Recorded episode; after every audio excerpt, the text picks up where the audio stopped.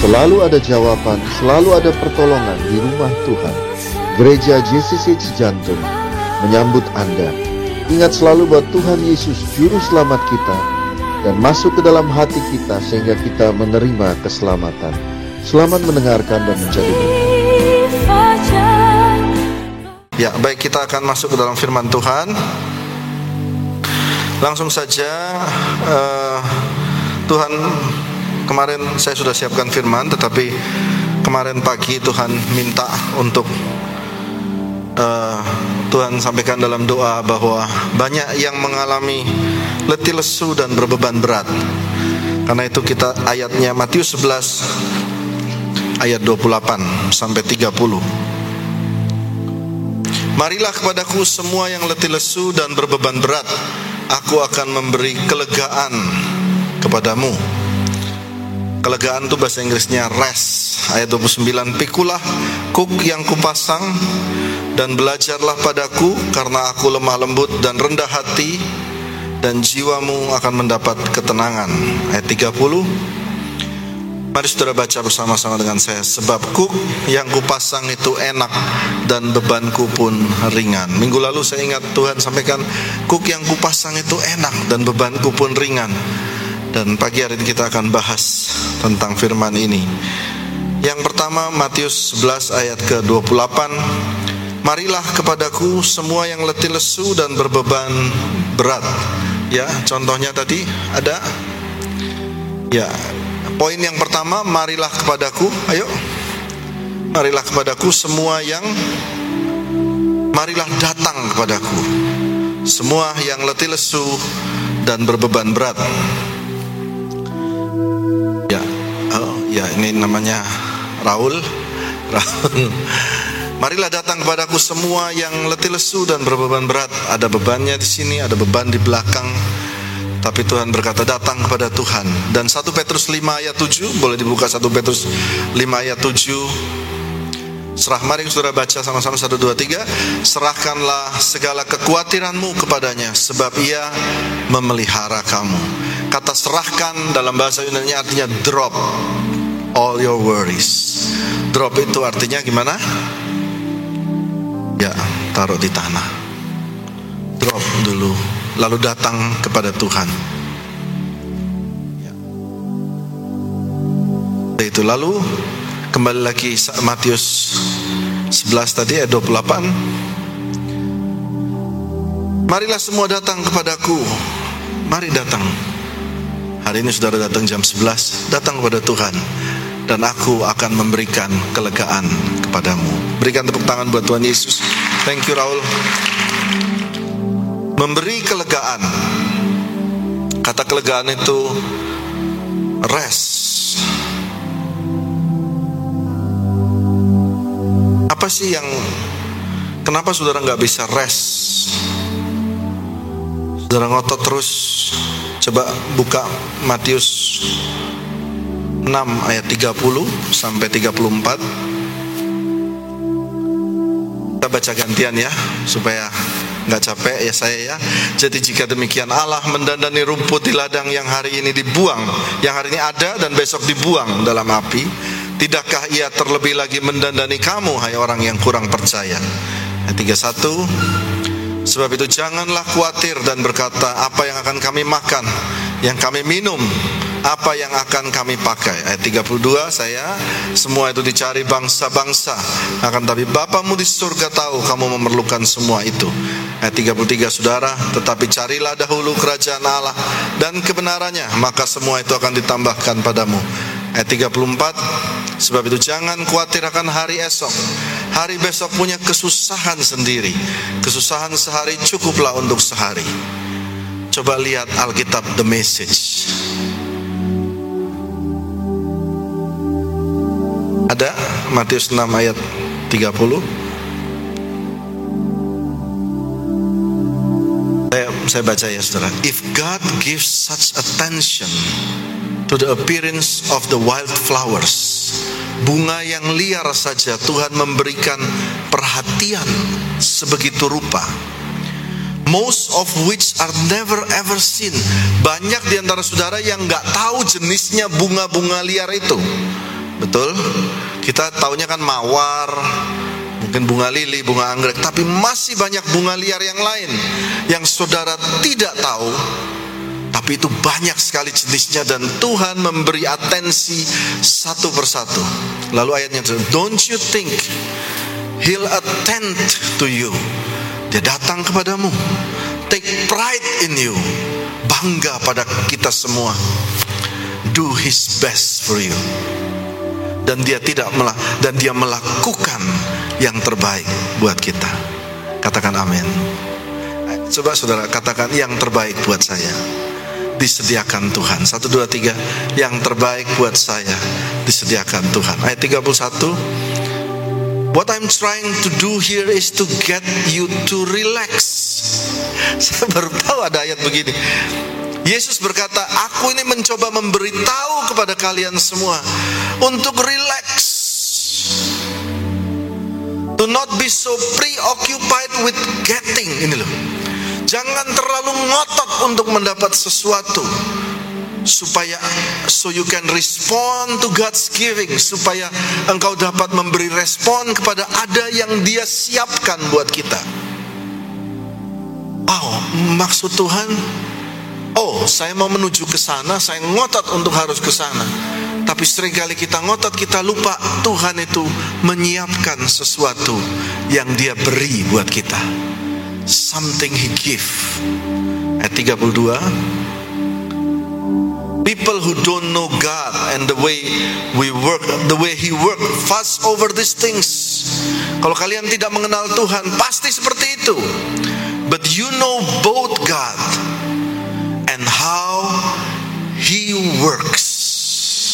Terus ayat 33 Steep your life in God reality, God initiative, God provision.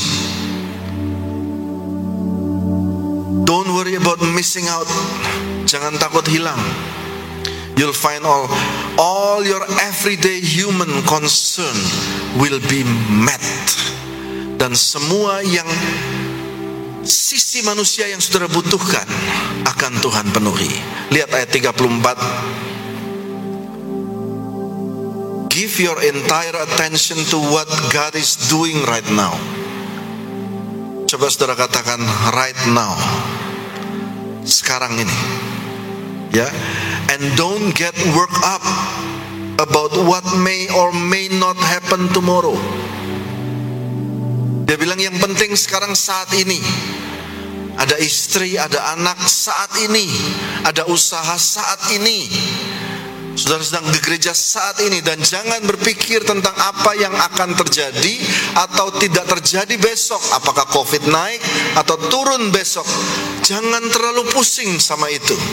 Ayat selanjutnya, God will help you deal.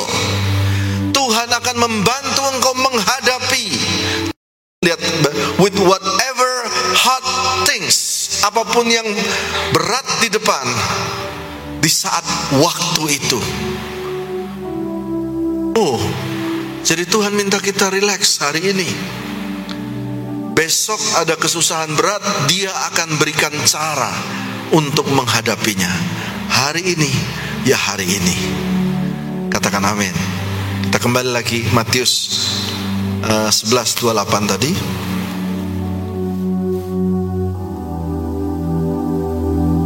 Marilah kepadaku semua yang letih lesu dan berbeban berat aku akan memberikan kelegaan kepadamu. Poin yang kedua adalah rest. Ada poin kedua atau kelegaan. Rest atau kelegaan. Nah, kata rest kelegaan ini selalu berkaitan dengan kata sabat. Sabat itu kalau saudara pergi ke Israel nanti tahun depan gereja buat ke Israel itu di hari Sabtu semuanya berhenti kerja hanya boleh beribadah dan sama keluarga. Berhenti semua semua berhenti hari ini sama seperti saudara datang ke gereja rest berhenti semua berhenti semua. Nah kata sabat itu waktu kalau saudara baca kitab kejadian dikatakan Tuhan memberkati hari pertama, hari kedua, hari ketiga, empat, lima, enam sampai ke hari tujuh hari ke sabat dia berkata begini, aku memberkati hari sabat dan aku menguduskan hari sabat. Kata istirahat atau sabat itu artinya ada dua. Pertama diberkati, yang kedua dikuduskan. Sekali lagi saya diberkati, dikuduskan. Ada dua. Kata diberkati itu artinya I give you something. I give. Itu namanya diberkati. Diberkati itu aku memberkati kamu ya. Ini tak kasih kopi nih. Itu I I bless you with this. Tapi kata kuduskan itu seperti ini. Ini aqua ya ini kata dikuduskan hari untuk istirahat itu dikuduskan itu seperti ini. Saya tulis nama A di sini. Saya tulis pakai spidol A, lalu saya taruh di ruang tempat nongkrong saya sama anak-anak musik di ruangan ini saya taruh di situ bersama dengan air-air yang lain. Kata dikuduskan itu artinya dikhususkan. Dikhususkan. Ini punya saya boleh diambil gak sama yang lain? Gak boleh, karena saya sudah khususkan. Artinya apa? Ini menarik. Diberkati itu artinya he give. Dikuduskan itu artinya he take dia ambil sesuatu sekali lagi saya ulangin kata rest saudara beristirahat seperti ini santai rileks dengar firman itu ada dua di mata Tuhan. Dia sedang memberi engkau sesuatu yang kedua dia sedang mengambil sesuatu darimu. Apa yang diambil beban dan kekhawatiranmu jadi betapa penting saudara datang ibadah relax. Di hadapan Tuhan seperti Matius 6 tadi ayat 30 Yesus berkata penting untuk engkau relax. Ya.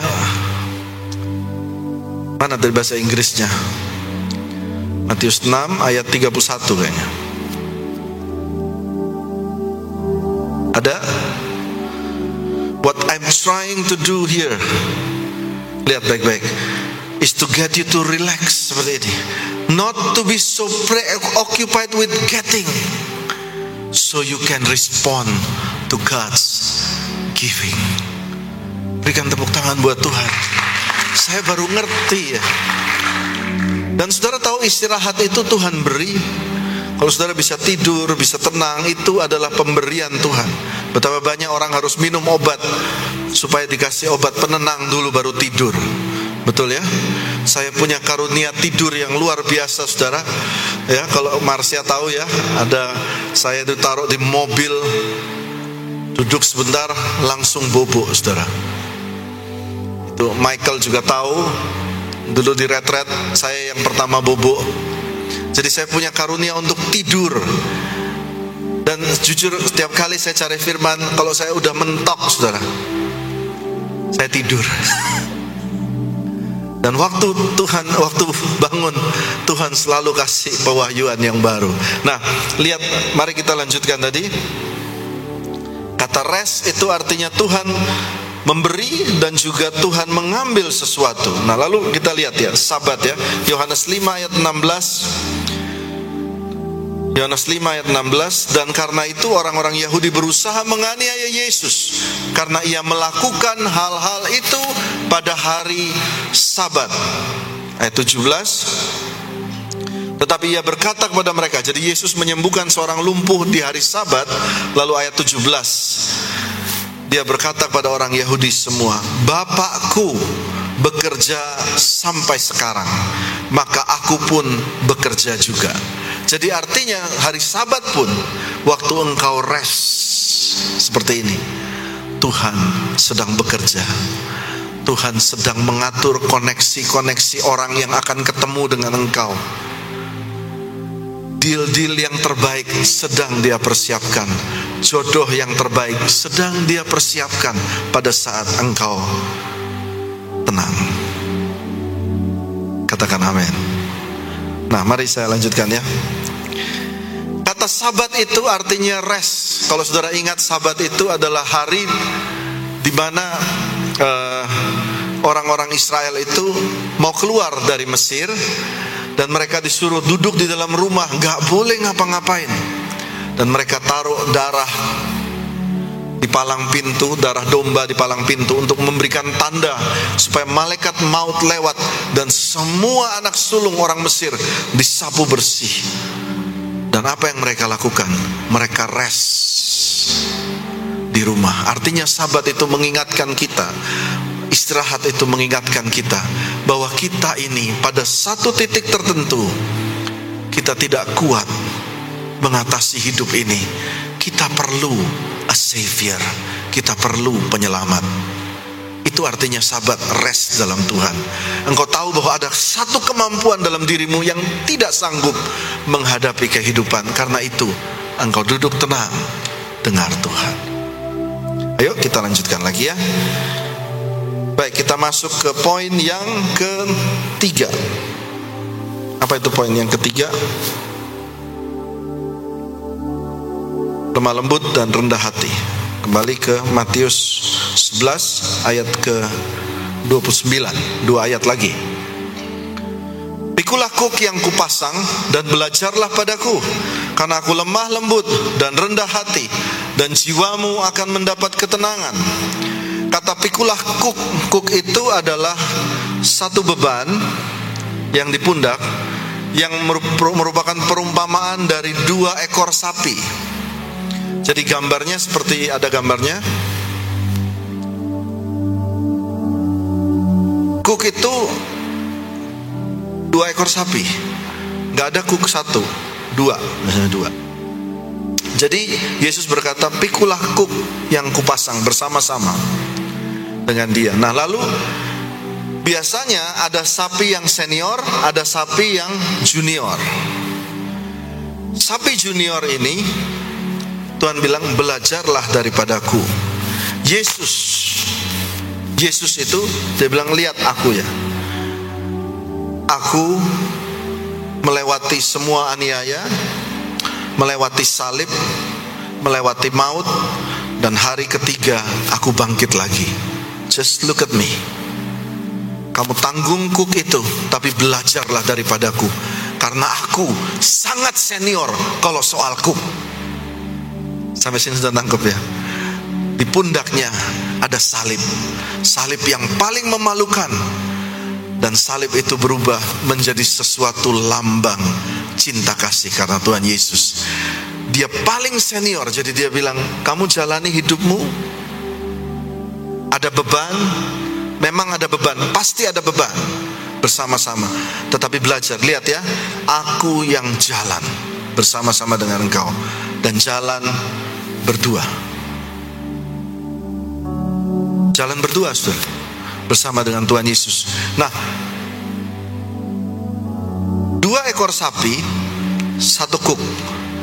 Kalau satu ekor sapi, ini menurut penelitian, bisa menarik 100 kilo kalau dua ekor sapi dengan satu kuk bisa menarik 300 kilo. Lebih besar, lebih kuat. Jadi saudara dengan Tuhan bisa melakukan perkara yang lebih besar daripada saudara sendirian. Nah lalu dia ajarkan kita untuk begini. Untuk pertama dia katakan kembali ke Matius 11 ayat 29. Belajarlah daripadaku karena aku lemah lembut dan rendah hati Nah, perhatikan kata lemah lembut, coba ada bahasa Yunaninya supaya kita belajar lebih dalam pada pagi hari ini. Apa itu kata lemah lembut dan rendah hati? Lemah lembut itu W.E. Fine, seorang ahli bahasa Yunani mengatakan bahwa kelemah lembutan dalam Alkitab merupakan suatu sikap di hadapan Allah. Lihat nih baik-baik. Ketika kita menerima perlakuannya terhadap kita sebagai kebaikan dan kita tidak menolak atau melawannya. Itu lemah lembut, dipres, terima, tapi tidak patah. Itu namanya lemah lembut. Jadi waktu dipres, engkau terima. Jangan saudara ngotot, gak terima, rusak semua nanti terima dulu karena itu dia bilang belajarlah daripadaku kalau bebanmu berat dalam keluarga dalam kehidupan anak-anak berat dan sebagainya belajar daripadaku terima dulu itu semua terima. Kalau susah ya terima. Ngutang terima. Oh ya betul Pak, saya ngutang. Salah, ih saya, saya salah. Terima dulu. Itu namanya lemah lembut. Karena kalau engkau sudah sejalan dan terima dia, masa kemuliaan tidak dia berikan? Ya? Lalu selanjutnya kata rendah hati. Rendah hati itu seperti diumpamakan kembali ke Matius 11 ayat 29 rendah hati itu diumpamakan seperti Tuhan Yesus sebagai seorang raja. Dia naik seekor keledai masuk ke Jerusalem menunjukkan bahwa dia rendah hati di hadapan Tuhan dia rendah hati jadi dalam hidup waktu engkau meng, me, ada beban kuk di pundak saudara bersama Tuhan lemah lembut, terima yang Tuhan berikan. Saya ingat tahun tahun 97 waktu itu umur saya masih berapa ya umur? Umur 20 tahun, 19 tahun, 20 tahun papa saya meninggal. Dan saya punya status yatim dan saya punya status saya harus cari uang sendiri untuk kuliah. Saya mau teriak ke siapa, Saudara? saya lihat saudara saya yang lain, hei, kamu punya orang tua kaya, Tuhan gak adil. Kamu punya hebat, kamu gak adil, Tuhan gak adil. Gak bisa. Dalam kekristenan Tuhan bilang, pikulah kuk. Kalau memang itu Tuhan mau suruh engkau lewati, lewati dengan Tuhan. Katakan amin. Berikan tepuk tangan buat Tuhan Yesus lewati dengan Tuhan. Buat apa? Engkau lemah lembut dan rendah hati supaya jiwamu mendapat ketenangan. Mari kita lihat selanjutnya 1 Petrus 4 ayat 7 Kesudahan segala sesuatu sudah dekat Karena itu kuasai dirimu Saudara baca Dan jadilah tenang Supaya apa? Saudara baca supaya kamu dapat berdoa. Waktu kamu tenang, engkau mulai berdoa, Tuhan, tolong aku letih lesu dan berbeban berat supaya kamu dapat berdoa. Kalau saudara berdoa 1 Korintus 10 ayat 13 akan terjadi buat kita mari kita baca. Pencobaan-pencobaan yang kamu alami adalah pencobaan biasa yang tidak melebihi kekuatan manusia. Mari dengan keras sebab Allah setia dan karena itu tidak membiarkan kamu dicobai melampaui kekuatanmu. Baca lagi dengan keras pada waktu kamu dicobai, ia akan memberikan kepadamu jalan jalan keluar. Ayo katakan sama saya, jalan keluar. Satu, dua, tiga. Jalan keluar. Terus koma, sehingga kamu dapat, tuh bebannya tetap ada kan? Tetap ada. Jadi sampai selama-lama beban itu ada, nggak ada beban di kuburan, ya wajar orang punya beban sehingga kamu dapat menanggung tapi ada jalan keluar. Nah, yang terakhir Yang terakhir adalah ini ayat Matius 11 ayat 30.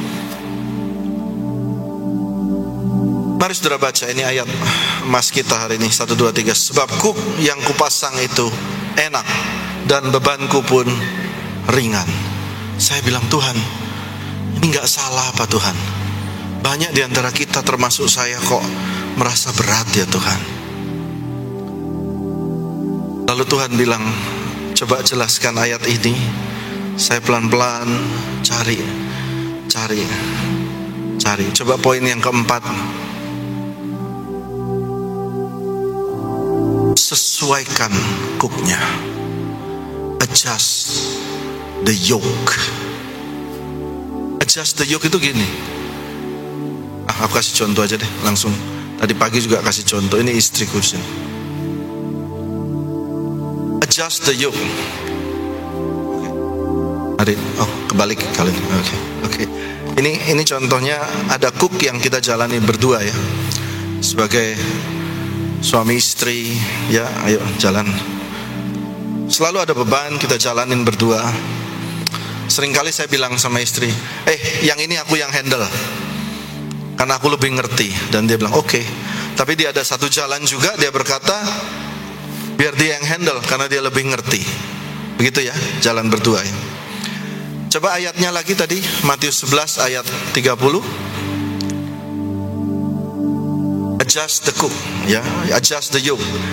Kapan cook ini kan Tuhan bilang enak dan ringan. Kapan cook ini berat dan tidak enak? Kapan? Saat salah satu daripada yang pakai cook ini berlawanan arah. Betul ya? Waktu dia berlawanan arah, aku kamu gimana sih? Gimana? Dan saudara mulai berat. Ini? Oh, kuat saudara. Istriku ini kuat sekali. Ini nanti nanti pulang saya pasti dimarahin. Ngapain suruh maju saya maju-maju begitu? Galak loh saudara. Oke. Okay. Oke, okay. sekali lagi ya, jalan lagi ya, jalan. Nah, kalau dia akan berat buat saya dan berat buat dia kalau saya berlawanan arah. Tapi dia akan ringan kalau selaras. Oke, okay? oke, okay. makasih ya Bu, makasih Bu. Kasih tepuk tangan buat istri. Engkau harus adjust cooknya menyesuaikan cooknya supaya dia nggak berlawanan arah. Kalau nggak engkau akan capek dalam hidup ini. Ada istri-istri yang selalu nyalain suaminya. Ada suami yang selalu nyalain istrinya. Kamu harus adjust cooknya. Setiap keluarga berbeda-beda. Ada yang suaminya kurang dalam satu hal, ya kamu ada yang istrinya kurang, kamu yang duluan. Kamu tidak bisa untuk menyamakan keluarga dengan keluarga yang lain.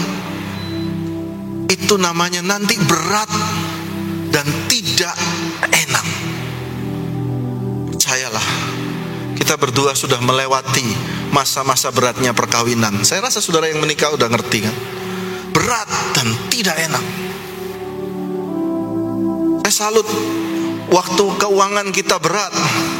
Saya lihat dia, dia dengan mantap bilang, "Jalan terus, Tuhan pasti tolong. Jalan terus, Tuhan pasti tolong." Aku nangis. Ah, gimana keuangan? Dia bilang, "Jalan terus, Tuhan pasti tolong." Dan Tuhan tolong. Dan Tuhan tolong. Tapi kalau engkau bilang, "Ya, Gak terima nih, oh, gak bisa kuknya mungkin dan kau lawan, lawan, lawan. Ntar kuknya patah, kita sendiri yang patah semua. Entah sakit, entah hal-hal yang lain yang terjadi. Amin. Mari kita lihat ayat selanjutnya. Dengan Tuhan juga harus selaras. Katakan selaras. Tuhan memberikan anugerah dia gembala kita dan kita dengar suaranya. Kita domba, dia gembala dan waktu dia berbicara saudara taat sama dia. Engkau selaras. Sering gereja ini waktu berat keuangannya, saya selalu cari posisi. Aduh Tuhan, apa saya salah di sini? Saya saya benarkan posisi dan begitu selaras itu seperti air yang terbuka lagi, lewat lagi. Adjust the yoke. Lihat, yuk lihat Yesaya 48 ayat 18 dua ayat terakhir Yesaya 48 ayat 18. Mari saudara baca dengan kuat supaya saudara terima berkat ini satu dua tiga. Sekiranya engkau memperhatikan perintah-perintahku, maka damai sejahteramu akan seperti sungai yang tidak pernah kering. Apa? apa? Sungai yang tidak pernah kering. Pernah kering, mau kering? Ya, ya bisa. Mau kering, tapi tidak pernah kering. Katakan amin. Dan kebahagiaanmu akan terus berlimpah seperti gelombang-gelombang laut yang tidak pernah berhenti. Saya tanya gelombang laut, itu dia datang. Bur, ya kan? Terus kadang-kadang kan tenang, lama. Tapi dia tidak pernah berhenti. Nanti ada lagi. Bur, gitu lagi. Dan seterusnya itu selaras jalan sama Tuhan. Lalu ayat yang terakhir Roma 15 ayat 13. Semoga Allah sumber pengharapan. Ayo kita bangkit berdiri Saudara. Hari ini kita 50 menit ibadah Mari kita baca dengan kuat Semoga Allah sumber pengharapan Memenuhi kamu dengan segala sukacita Dan damai sejahtera dalam iman kamu Supaya oleh kekuatan roh kudus Kamu berlimpah-limpah dalam pengharapan. Ada sukacita buat saudara. Damai sejahtera. Waktu engkau kerja. Harapan Kekuatan buat saudara Sebelum kita angkat pujian, saya mau tanya. Saudara boleh tutup mata, saudara. Siapa yang datang tempat ini berkata, Pak, bebanku wis berat banget, aku gak kuat. Boleh angkat tangan. Tuhan, firmanmu diberikan kepada mereka yang angkat tangan pada pagi ini. Hamba berdoa, hamba sudah selesai bicara. Engkau yang mengundang mereka datang, bukan kebetulan mereka menginjakan kaki di tempat ini. Engkau yang mengundang mereka datang dan engkau berjanji memberikan mereka kelegaan, rest, rest, rest, tenang dalam Tuhan. Karena kuk yang dipasang itu enak dan ringan. Hamba patahkan dalam nama Yesus. Segala kuk yang berat, kuk hutang, kuk masalah kehidupan hamba patahkan dalam nama Yesus. Dan biarlah mereka menerima kuk yang enak